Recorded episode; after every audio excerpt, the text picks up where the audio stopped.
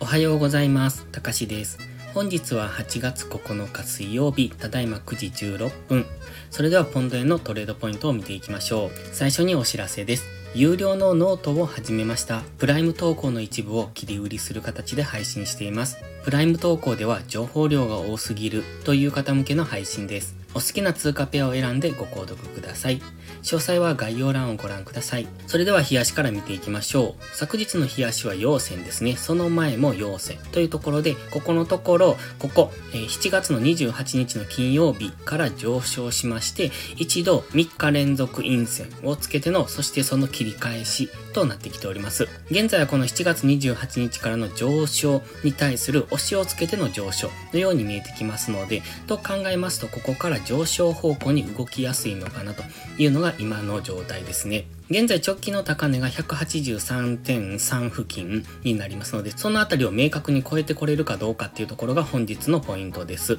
本日は昨日に引き続き上昇しやすい試合だとは思ってます。ここのところ連続2日間陽線ですので、本日も上昇しやすいのですが、この直近の高値の183.3付近っていうのを明確に上抜けられるかどうかっていうところに注目ですね。基本的には今、冷やしを見ていてもわかりますけれども、上昇トレンド中ですので、下がったところを買っていくという押し目買いスタンスではありますので、え本日もし下落をしてくるのであれば、そこからの押し目買いを検討していくのがいいと思います。ただし、冷やし、ストキャスティクスは高値圏にありますので、いつ冷やし単位の調整の下落が起こってもおかしくない、そういうところにあるのは念頭に置いておいてください。チャンネル登録してね。では4時間足です。昨日は結果的には日足は陽線で終えているんですが、その中身っていうのは結構激しい動きをしてましたね。朝方から上昇、そして一度大きく下落、そこからのほぼほぼ全戻しという中で動いておりますので、日足としては下髭の陽線にはなってますが、かなり大きく下落してからの切り返しになってます。この乱高下巻き込まれないようにするために、昨日は分かりにくい動きをする、上がったり下がったりという動きをする可能性がありますよということは朝に配信していたと思います。というのも、今現在4時間足の GMMA は横ばいですので、その GMMA が横ばいっていうことは基本的にレンジなんですね。つまり上がったり下がったりという方向感のない動き、GMMA の帯が収束してますので、今は方向感がありません。4時間足単位では方向感がないというところに注目ですので、その中でのトレードだということを分かっていないと、昨日の乱高下に巻き込まれてしまいますので、今、チャートがどういう状態にあるのかという環境認識が大切になってきます。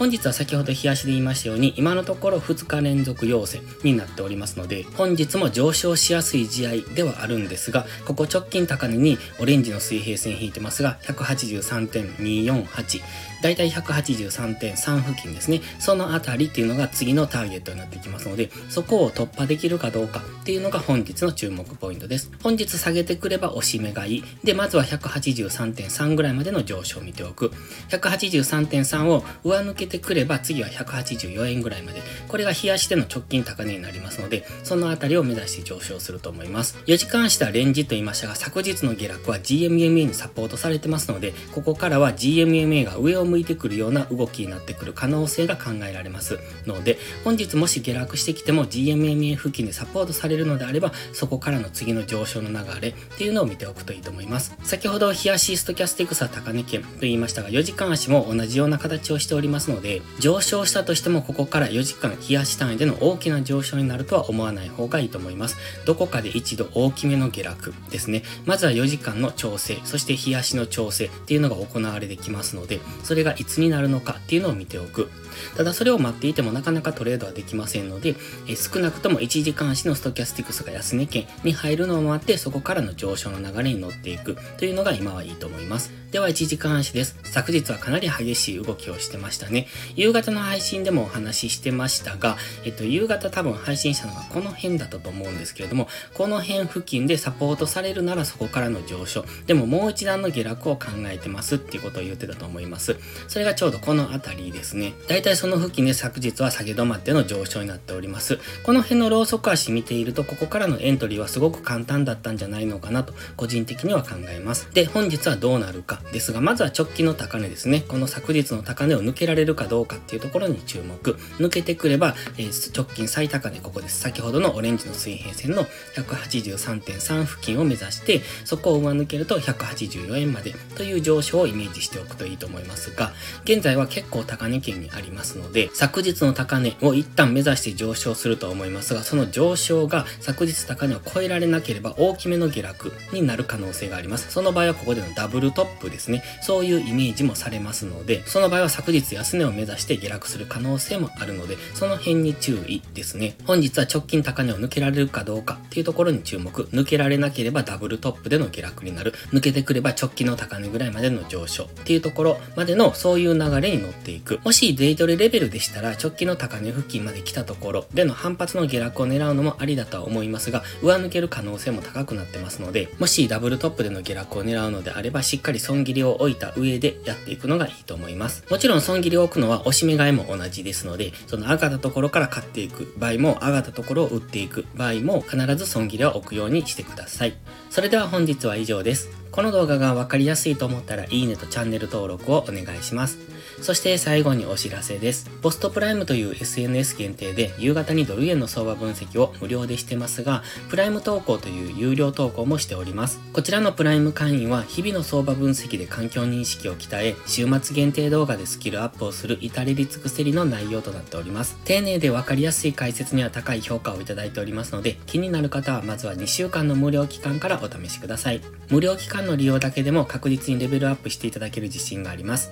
また、プライム会員は少しハードルが高いという方は YouTube のメンバーシップをお試しください。こちらの動画も基礎力アップのためのものです。環境認識とトレードスキル向上にお役立てください。詳細は概要欄をご覧ください。それでは本日も最後までご視聴ありがとうございました。たかしでした。バイバイ。インジケーターの使い方解説ブログを書きました。GMMA、ストキャスティクス、MacD の使い方について詳しく書いてます。まずは一度目を通してみてください。きっとスキルアップのお役に立てると思います。インジケーターは何気なく表示させるのではなく、理解して使いこなすことが大切です。また、インジケーターを使ったエントリー手法のテキスト販売を始めました。こちらは初心者から中級者向けですが、初心者の方向けの初級編もご用意しています。勝つための聖杯なんてありません。だからこそ地味にコツコツとスキルを積み上げていくものです。このテキストはそんな方のお力になれると信じています。せっかく FX を始めたのですから明るい未来を夢見て頑張りましょう。